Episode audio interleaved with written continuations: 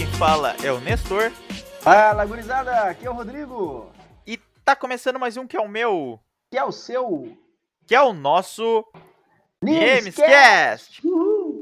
O podcast do Núcleo de Implementação da Excelência Esportiva e Manutenção da Saúde da Universidade Federal de Santa Maria. Mais uma sexta-feira, então, dessa vez dia 5 de junho de 2020. Hoje, que é comemorado o Dia da Ecologia, o Dia Mundial do Meio Ambiente, o Dia Nacional da Reciclagem e o Dia Internacional de Luta contra a Pesca Ilegal Não Declarada e Não Regulamentada. Vamos salvar os peixes. É, olha aí. Várias datas comemorativas, né? No dia de hoje, principalmente esse aí é importante salientar que não pesquem nos períodos de reprodução dos peixes. A gente ainda não entrou nesse período, né? Mas os locais aí tem que respeitar o momento de reprodução dos peixes. A chamada Piracema. Perfeita colocação do Rodrigo. Então, iniciando aí mais um programa. No programa de hoje a gente vai vai ser um programa especulativo, né, Rodrigo? Vai aí dar as nossas impressões sobre as competições que vão vir. Então a gente já é, a gente sabe que é um pouco incômodo ficar voltando nesse nesse tema, né, com tudo isso que está acontecendo, mas a gente achou válido trazer aqui algumas considerações sobre as competições, né? Se elas vão voltar a acontecer, a gente está vendo que está acontecendo algumas movimentações no, no futebol, o pessoal está querendo voltar com, com os campeonatos, mas a gente não vai falar tanto no âmbito maior, né? A gente vai falar mais focado aqui na, nas nossas questões no IEMS, que é em relação às competições universitárias e essas competições menores, né, Rodrigo? Exatamente, esse ano de 2020, que, que era para ser um ano de calendário bem apertado, já contando o início do ano, né? Então, se pensar que a gente está na metade do ano e não houve sequer uma competição, entende que é um assunto até a ser discutido. Pois é, a gente estava com uma competição programada para o começo de março, a gente ia para Montevidéu competir no Grand Prix lá, depois a gente já tinha outras competições aí ao longo do primeiro semestre e nenhuma saiu. Então agora, se no segundo semestre as competições começarem, realmente começarem em agosto, digamos que, que sim, a gente deve ter competição quase que todo final de semana para poder cumprir o calendário. Tu acha que isso vai acontecer, Rodrigo, ou as competições elas não, não vão ocorrer nesse ano? Ah, eu acredito que as competições não vão ocorrer de forma sistematizada, né? Da forma com que elas tinham sido programadas e planejadas no início do ano. Eu acredito que muitas etapas, né, que são seleções para outras competições, não fazem sentido quando tem um calendário de meia temporada, assim, de meio ano só. É, não faz sentido a gente começar a gente ter tantas competições assim para participar de um Troféu Brasil, por exemplo, sendo que são todas uma na sequência da outra e, e culminando num troféu é, logo no final. Eu acredito que várias competições aí, tanto de âmbito universitário quanto âmbito nacional, vão sim ser cortadas com tudo isso aí, Nestor. Pois é, eu também partilho da tua opinião. Lembrando que a gente está fazendo aqui não é cravando nada, a gente está simplesmente dando a nossa opinião sobre essa situação. Também acredito que grande parte das competições não vão ocorrer e me arrisco a dizer que eu acho que pouquíssimas delas vão ocorrer, talvez essas de nível nacional, de âmbito nacional, talvez algumas de nível estadual, mas acredito que essas competições menores, elas ainda devem demorar para voltar. Acho que elas não voltam ainda nesse ano, por exemplo, alguns troféus de cidade, eu acho que não devem ocorrer. Uh, as com próprias competições universitárias, talvez fique somente a maior competição universitária aí, que seria o JUGS e o JUBS. As outras acredito que não venham a ocorrer. É, eu também entendo dessa forma, Nestor, até porque são competições independentes, né? É, são competições que não necessariamente levam o nome da federação, ou pelo menos não tem a organização dela por trás, então não haveria motivos para se criar uma competição dessa, até porque a ideia das, das competições independentes é, número um, fomentar o, o esporte, né, a modalidade, é, e número dois, gerar uma certa um fluxo de caixa, uma renda para a instituição que está criando essas competições, né? Então, se não há público a participar, né, eu acredito que mesmo depois que as competições voltem, vai existir por, por meio dos atletas um controle, uma seleção de quais competições vão participar, já que não faz muito sentido é, eu acabar participando de todas as competições em todos os fins de semana até o final do ano, né, por, por quatro, cinco meses seguidos. Isso não, é inviável do ponto de vista de planejamento esportivo. Né? Então, com essa seleção maior dos atletas, essas próprias competições vão acabar ficando meio de lado. E com isso, eu não vejo a possibilidade de, de um calendário assim tão apertado estar ocorrendo. Pois é, e, e essa questão de das competições voltarem, a gente está vendo algumas competições voltarem, como eu já citei anteriormente, por exemplo, o Campeonato Brasileiro, é porque embora uma, uma parte da renda venha da, dos torcedores em si, da torcida presente no local, os patrocinadores eles têm muito peso. Então, boa parte também desse rendimento acaba vindo dos patrocinadores. E com a não ocorrência dos campeonatos, acaba que eles o lucro não vem nem dos patrocinadores, porque os patrocinadores uma hora vão, vão parar de, de dar esse aporte financeiro, porque não não está aparecendo a marca deles, enfim. E a outra é que a torcida não está indo, o que é diferente das nossas competições aqui, onde a, a renda vem prioritariamente do, do público, quando vem, quando não é um evento ali organizado, onde o custo é pago pela arbitragem e tudo mais. Mas outro, outro ponto que eu, que eu gostaria de levantar também é que se caso essas competições voltem, uh, com certeza vai mudar a forma como elas estão estruturadas, né? Digo isso em relação a, por exemplo, uso de álcool gel, uso de máscara, que também vai dar um extra para a organização do evento, que acredito que vai ter que arcar com esses custos, por exemplo, botar o álcool gel no, nos pontos de entrada para determinados lugares, banheiros, vestiários e tudo mais, né, Rodrigo? Pois é, né, cara? É complicado essa situação. A gente tem que pensar realmente em tudo, né, da forma com que vai ser estruturado. Então, esse, essa contingência né, de pessoal também é muito importante a gente pensar. Tu falou do, do uso do álcool gel, é, talvez até o uso de máscaras, né? Claro que eu acredito que principalmente pensando em atletismo, né?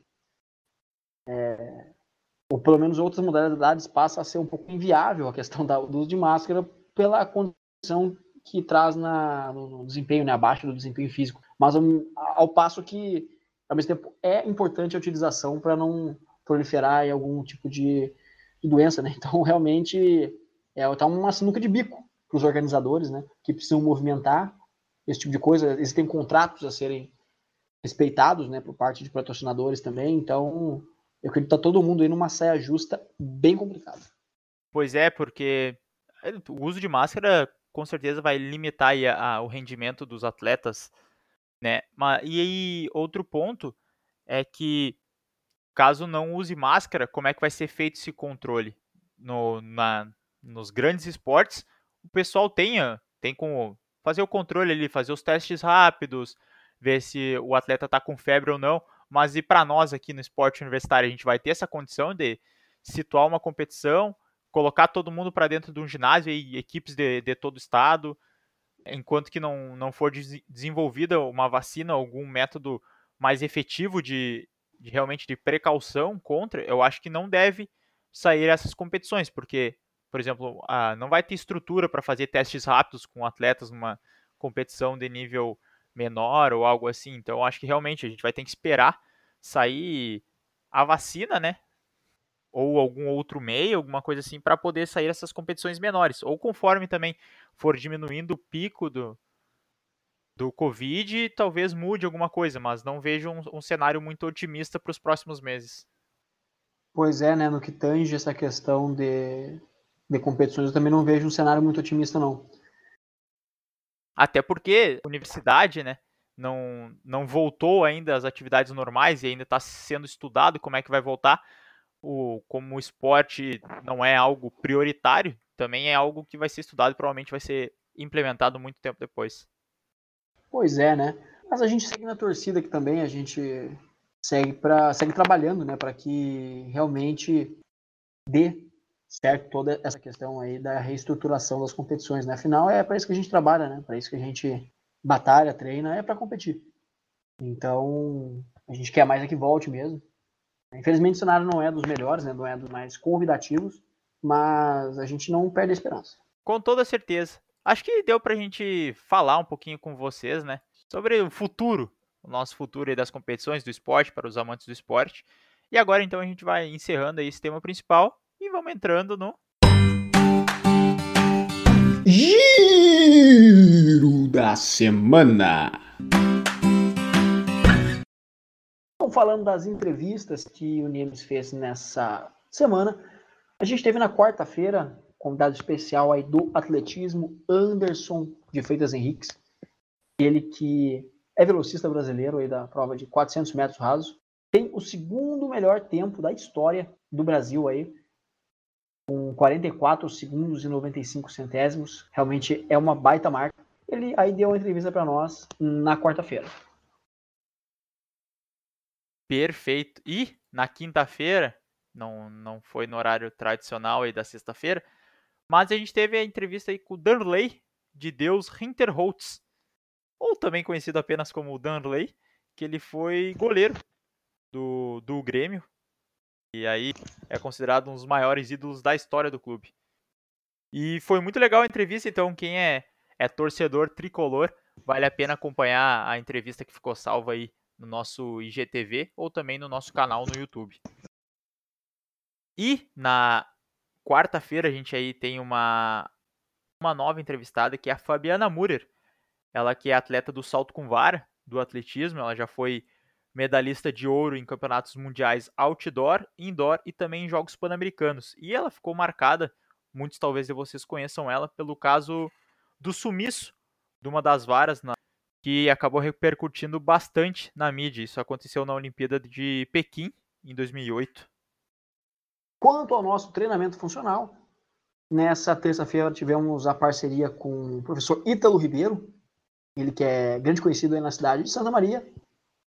E na quinta-feira tivemos o apoio da Laura, Laura que é dona do box CrossFit Laçador, né? conhecida no Instagram como arroba MamiCrossfitter. Então, realmente foram dois treinamentos muito legais. Isso aí, o pessoal sempre fazendo uma participação especial aqui no, nas lives do DMs. A gente sempre agradece a presença de todo mundo. E semana que vem a gente continua, então. A gente já falou, entrevista com a Fabiana, treinamento funcional na terça e na quinta ocorre normalmente. A gente vai se encaminhando aí para o final deste episódio, mas antes a gente vai ouvir com toda certeza a palavrinha do professor Luiz.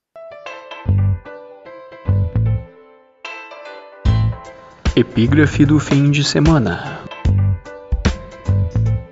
Fala pessoal, aqui Luiz Fernando Cuoso Lemos, na epígrafe, falando nesta semana uma frase de Angela Davis, filósofa, ativista e professora norte-americana que trabalhou e trabalha muito com relação, é, buscando discriminações sociais e raciais.